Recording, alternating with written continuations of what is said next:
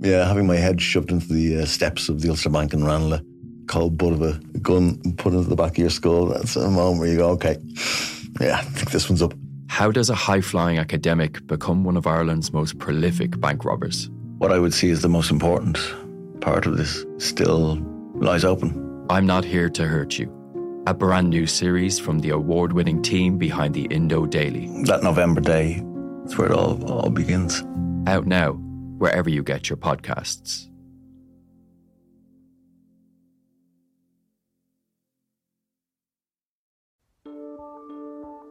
Seachtain an Indo as Gaelige.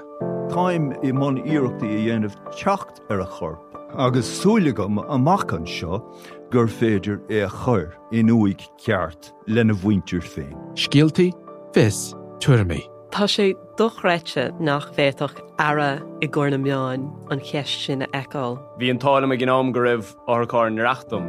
Iadach sé táann gribhann áthcárstan i listúthe agus go mina frecht gá a cligsar ducha sin éair. Ná ní bhín ann dardarach se sin, bhín marmh. Seachtain. Find us on all the usual podcast platforms.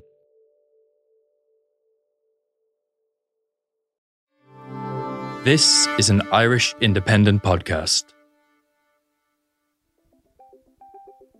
Hello, and you're welcome to the Big Tech Show with me, Adrian Weckler, in association with Square. Square helps you with your business needs from menu management and online ordering to payments. Visit square.com for more.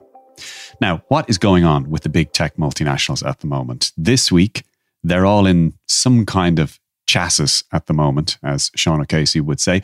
Twitter is trying to restrict direct messages to those who are paying. Google has finally launched its ChatGPT rival, Bard, in Europe. And Microsoft faces some antitrust action from the European Commission over Teams. Tabitha, are you confused? I'm a bit confused. There's a lot going on here, and I think we'll start with Twitter. Um, I was reading Mm. today that Twitter has lost almost half of its advertising revenue since Elon Musk bought it back in October. He bought it for $44 billion, and he's lost half the revenue in that time. What's going on there? This is the biggest mystery in tech why Elon Musk, who allowed all sorts of nasty accounts back onto Twitter, has lost half of the advertising revenue. Nobody I know can figure out what on earth is going on here. Um, but it's possible that the woke market capitalism uh, uh, sector has decided that placing an ad alongside Andrew Tate or Tucker Carlson's new uh, Twitter talk show interview with Andrew Tate may not be the kind of thing that they want their brand besides. So it's it's partly to do with what content is on Twitter, and we know that when Elon Musk took over, that they slashed the amount of content moderation staff as well. So I wonder, did advertisers just lose confidence in the platform? Yeah, I remember being at a meeting a few months ago with an awful lot of senior advertisers. Uh, It was a totally separate event, it was a big media event. And I spoke to one of the most senior guys in Core, which is one of the biggest ad and marketing agencies in Dublin. And he told me that they had had a meeting with Twitter and that Musk had called into that meeting. And he told me that it, the whole thing seemed unhinged. And his message back to his advertisers were was, no, we you know maybe dabble in Twitter, but do not be putting your big campaigns in there. Now, this could couldn't be happening at a worse time for Twitter because, as we've already discussed, Threads has launched Meta's Threads, the Instagram spin-off, and there's one thing that Meta is very good at doing, and that is monetizing social networks. Um, most uh, analysts I've seen are predicting five, six, seven billion euro revenue streams for Threads uh, on its current trajectory, and that would overtake Twitter within two years. And it has estimated 150 million users in a very short space of time. So we know mm-hmm. that people are there. Do we have any idea how many users there are on Twitter now? Could that be feeding into it? Because we have seen the arguments about bots, etc. Do we know mm-hmm. how many real users there are on Twitter? The last semi reliable number we got was around 250 million, about 250 million users, uh, up to maybe 400 million monthly active users. Um, now, Twitter is in a bit of a doom loop at the moment because it's not increasing the number of users it has. As we know, it has tried to make some people pay via Twitter Blue, and we can talk about that in a second and, and a few controversies over that. But the problem is that Musk is having to pay a billion dollars a year back in interest alone on the 44 billion, because part of that was with debt. Now, when revenue falls so much, advertising revenue, that was Twitter's main source of income. That's now fallen off a cliff. He still has to pay the interest payments, which means he'll probably have to fire more people or, or make some cuts across the board because people are not signing up to Twitter Blue uh, in the kind of numbers that uh, he had hoped. Now, as we've seen in the last few days, he is trying to uh, to boost that. That's it. And I think that's what we'll get into now. It's that it seems to mm. me that they are trying everything they can to generate revenue. I mean, they did hire a new chief executive of Twitter in mm-hmm. June. She was the head of advertising at NBC Universal. So obviously yep. the focus very much is still on advertising for sure. But they are coming up with other strategies in order to generate revenue. You mentioned the paying for the blue tick verified accounts. That was in February mm. time. Take up of that. Do we know how successful that was? Well, as of March or April, we knew that the Twitter Blue subscriptions had earned Twitter about $11 million. And that is a drop in the ocean of what it needs to make to even come close to servicing the 1 billion a year in interest uh, payments.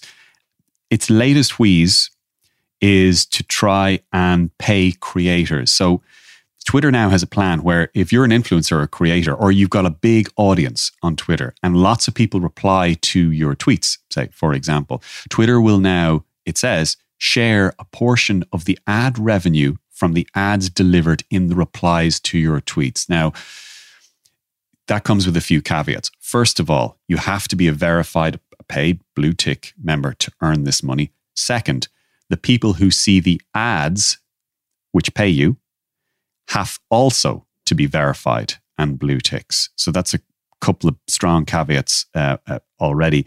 And thirdly, the only people that Twitter is currently rolling out it out to are people who Musk himself likes. So there's no form that you can fill in to apply for this uh, yet. Um, and that has drawn controversy as well because Andrew Tate was one of the first uh, people, the controversial uh, Andrew Tate, in, in, a lot of trouble in Romania at the moment. Um, a couple of other significant um, edgy uh, figures. Uh, the Washington Post did quite an interesting piece on this uh, during the week. So, but anyway, that is his strategy, and that is Twitter's strategy to try and get more people to sign up. If you think you can be paid even you know 100 euro a month or 200 euro a month, yet alone 10 grand a month, maybe if you're an influencer or you're a creator, you'll sign up and maybe that will draw more, more people onto the platform and subscribe to Twitter Blue. So that just sounds to me like a premium version of Twitter rather than what the blue tick originally was, was to verify that you mm. were a journalist and you were who you said you were, or you were an organization and you said who you said you were. That isn't what this blue tick is anymore at all. It's a completely no. different um, platform essentially or a different offering for users. Yeah. Do you think though because I what I want to know is there's clearly an awful lot of people who want to go over to Threads for example and they're looking for a certain kind of platform. These measures don't seem to be improving the Twitter platform at all. Um, it, I mean is there any scope for them just improving the platform and making users want to be there? Well, what Twitter's managed current management, i.e., Elon Musk, because everything flows down from him, what they say is that the uh, the principle of free speech and what differentiates Twitter from other quote unquote woke platforms is the thing that they hope will bring people onto Twitter and will keep them there as the world's town square discussion town square. What's actually keeping people on Twitter, people like me, for example, use it every day, is the fact that there are still so many accounts and newsmakers who are there, who through gritted teeth are staying on the platform. Um, and it's impossible to ignore. If you were following the RTE saga over the last four, three, four weeks, you know, journalists from uh, our own publication, from other media organizations, they were live tweeting the whole thing. They weren't necessarily, you know, covering it live on their own blogs. We were, but I'm thinking particularly of the broadcasters. They were covering it live, blow by blow, um, very entertainingly, very well on Twitter. They were not doing that on their own uh, platforms. So as long as that remains the case, it's kind of impossible to ignore. Yeah, it's so true. And it's something that we've spoken about so many times is who exactly is Twitter for? And journalists are definitely one of them. And it's not like we're seeing journalists on Instagram live, live blogging or live doing No. live stories of these things. And so Twitter, in that sense, is the platform for that. So we might see what if Threads ever does Mm. land in the EU, what kind of difference that will make um, to Twitter. But Yeah. Twitter isn't the only big tech company that has been in the news in the last week or so. Microsoft uh, will next week face its first formal EU antitrust investigation. Can you tell me what's going on there? Yeah, basically, this has been bubbling under for a while. So, as you know, it, the big video calling platforms are Zoom and Teams. They're really the big two. Google would say that you know its own Google Meet is also a big platform. It kind of is, and Cisco would with WebEx as well. But really, it's Teams and Zoom. And Teams came from nowhere because guess what? It was bundled with Microsoft and Microsoft Office. And as we've seen time and time again, Microsoft still owns your Office computer. Uh, and therefore, um, like in our office, for example, uh, as soon as Teams became available during COVID, we all started to use it um, because that's just the easy, easiest, lowest friction video call platform to start using, particularly if you know your IT department have, have already bought licenses from Microsoft and Microsoft is bundling it um, there. Now, the European Commission says that possibly is an abuse of your position in owning the Office computer uh, ecosystem. And they've been in discussion at Microsoft. Microsoft has tried to make some concessions. It looks like they're not enough. Now, this is the first antitrust action that Microsoft has faced in about a decade. If you won't remember this, but I do, in the early years of, of my reporting, Microsoft got into an awful lot of trouble with Internet Explorer because in the early days of the web browser market, Netscape was the big player. Microsoft comes along, bundles Internet Explorer, and all of a sudden everybody starts using uh, Internet Explorer and ruins the web browsing experience, in my opinion, for about 10 years. But anyway, different story. Um, so they do have history uh, in this regard. And it looks like the Europeans are saying, now you're kind of doing the same again with Teams. And this came from rival Slack. They complained in 2020 that the bundling practice broke the EU competition laws. But again, Microsoft aren't the only big tech company that have faced these anti competition probes before. Um, others, Apple, Google, Meta, have all faced similar probes. Oh, yeah. And I think what Microsoft would say is look, we understand what you're saying, European Commission, but you might be going a bit too far here because if you say if you take the iPhone, every time Apple launches a new service, take FaceTime, for example. FaceTime is a video calling service and an audio calling service, which is used on Macs and iPhones, but, but and you can use it on Androids and on Windows, but it's a kind of a janky, awkward experience. Nobody does it. So there's an example of Apple using its powerful ecosystem to you know to make sure that lots of people use FaceTime, for example. And you could say the same with the AirTag, the AirTag, which is a rival to Tile, um, but AirTag only works with iPhones. Therefore, if you've an i and it worked better with iPhones, therefore, um, people bought AirTags.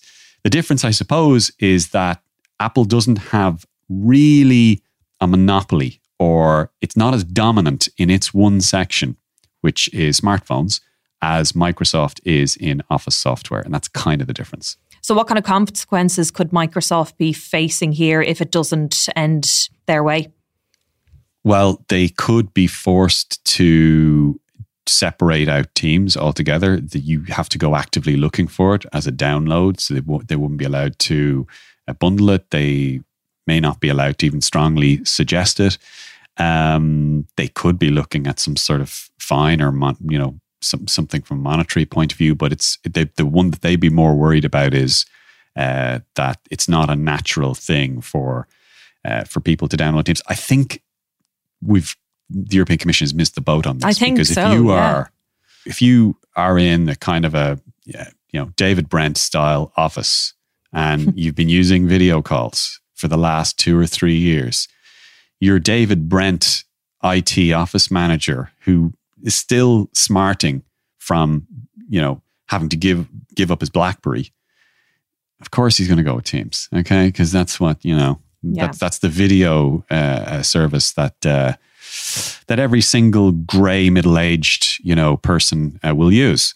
Um, so I think Europe has missed the boat a little bit on this, but it could still still be very serious for Microsoft completely. And finally, then Google, we're very much in the post hype era of Chat GPT. It's not really holding on to us. It doesn't have such a grip on us in the tech world anyway, right now. But Google Bard launched last week in the EU. It's Google's answer to Chat GPT. You had to go with that. What did you think? Yeah, I thought it was quite interesting. They finally got to launch here. If you remember a few weeks ago, the data protection commissioner gave them a big red flag, said, You're not allowed to launch here because you haven't told us enough about it. Google went off, put together a few slide decks, and, uh, and, and now they've launched it. It's quite similar to Chat, Chat GPT. There are some other features which could be potentially useful. Um, feature which was supposed to launch uh, last week. It didn't. Uh, you you can upload pictures as well as prompts. So if you want to add extra context to a query or prompt, you can actually upload a picture as part of your query um, or your prompt. Now, me being me, I couldn't resist just getting it to say some you know mean things about Google CEO. So I literally one of the first things I asked it to do was to tell me the worst mistakes that Google had made, and it gave me a list of products which. Uh, including what did it say? Oh, Google Glass was there, mm. um, Google Buzz. There were a few. Some of its worst mistakes, I think, wasn't it? Is what it? Worst yeah. mistakes. It repeated back to me, so I was able to quote Google's worst mistakes include. And then I said, "Give me some disadvantages." Associated with Google's CEO Sundar Pichai, it gave me a big list of how he's weak on leadership, that he surrounds himself with people who don't let him make good decisions, and he should do better. He should. Wow. And I was like, whoa, yeah. I mean, Google, I mean, come on. I know it's a new service here and I know this is AI, but pretty brutal. To your CEO. Pretty brutal. Pretty brutal. if I'd written that, the PR office would be on to me and hey, what's, I mean, you know, what, what's all, where's all this coming from? Yeah. And uh, I said, well, you know, I'd listen. It was Bard who told me. So when I wrote, I actually wrote a piece on it. I kept saying, Bard told me that uh, uh Sundar Pichai, when I asked Google Bard, yeah, Sundar Pichai is not a great leader, said Google Bard. Crazy. And uh, but you what know? about some of the other concerns that we have more generally with AI, with ChatGPT, in terms of I don't know miscommu- or misinformation? That we have similar concerns mm. here with Google Bard that we do with ChatGPT or any other chatbot. Yeah, and to be fair, so the, the concerns are misinformation because um, it's trained on a lot of data, but it doesn't necessarily know what's true or what's not true. Again, with the whole thing with a large language model, large language model like ChatGPT or Bard is not giving you an accurate or truthful answer. It's giving you what an answer typically would look like to a question you have asked or a query you have posed. And there's a difference between those two things. So Bard is very upfront about that. It's also very upfront about its own potential bias. For example, um, be, if you want it to give you advice on something or give you tips or describe something or you know set start you off on a document that you're preparing. It admits that the data that it is giving you back may be biased because it may be uh, trained on information that were largely put together by one demographic or ethnic or you know uh, gender uh, group.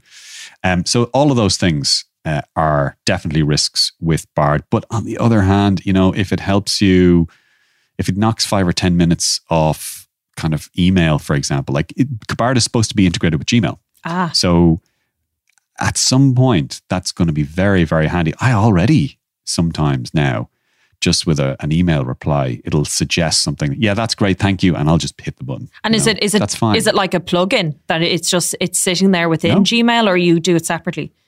It it will sit there within Gmail okay. eventually. That's the that's the plan to integrate it. Um, so in the same way that Microsoft Bing, don't laugh, Bing has sort of integrated parts of ChatGPT into it uh, right. right. now, and that it kind of is a reason to give Bing a go. I mean, Bing is a bit of a joke still, and it's very poor on European results, but you know. Um, ChatGPT is good. So if you think you can get ChatGPT style answers in Bing without necessarily having to set up a different account with ChatGPT. Maybe you'll do that. So overall, I, th- I think it is a good move, smart move for Google. They have to do it.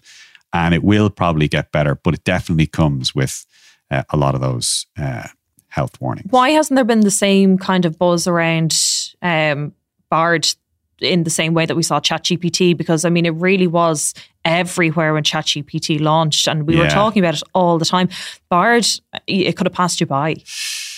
because it's not new. Okay. Because all of the stuff that we've just talked about and which we've done podcasts about, Mhm. that ChatGPT being the first major large language model, which was user friendly, which was released, all of that stuff, we discussed it for months. But Bard largely does is kind of the same thing. So even in the headline that I wrote in the piece announcing the launch, I had to put Google's ChatGPT rival because what people know is ChatGPT.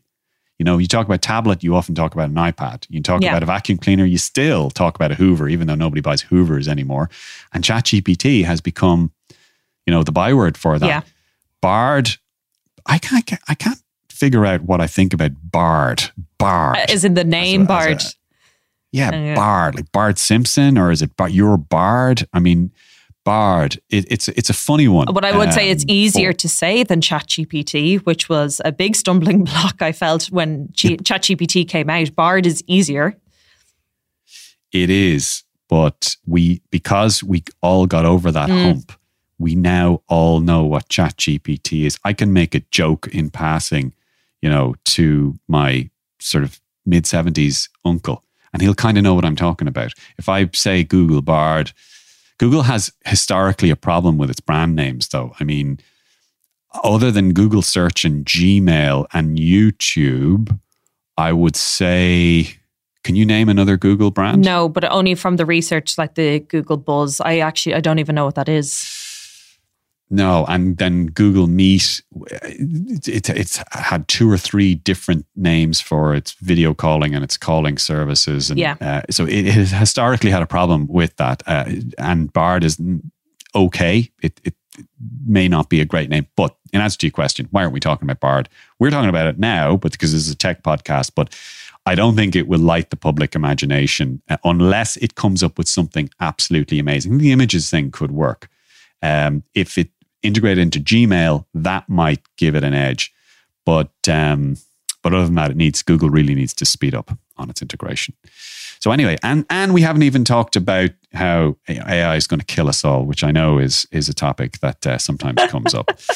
However, Tabitha Monahan, who produced this program and who uh, was in conversation with me there, thank you very much uh, for uh, this uh, interesting conversation. Niall McGonigal as well, who was on uh, video, and also to Gav Hennessy, who was on sound. And that's all we have time for. Uh, Adrian Weckler here, you've been listening to on the Big Tech Show in association with Square. And we'll talk to you the same time next week. Bye bye. Yeah, having my head shoved into the uh, steps of the Ulster Bank in Ranelagh, cold butt of a gun put into the back of your skull. That's a moment where you go, okay, yeah, I think this one's up. How does a high flying academic become one of Ireland's most prolific bank robbers? What I would see as the most important part of this still lies open. I'm not here to hurt you. A brand new series from the award winning team behind the Indo Daily. That November day, that's where it all, all begins. Out now, wherever you get your podcasts.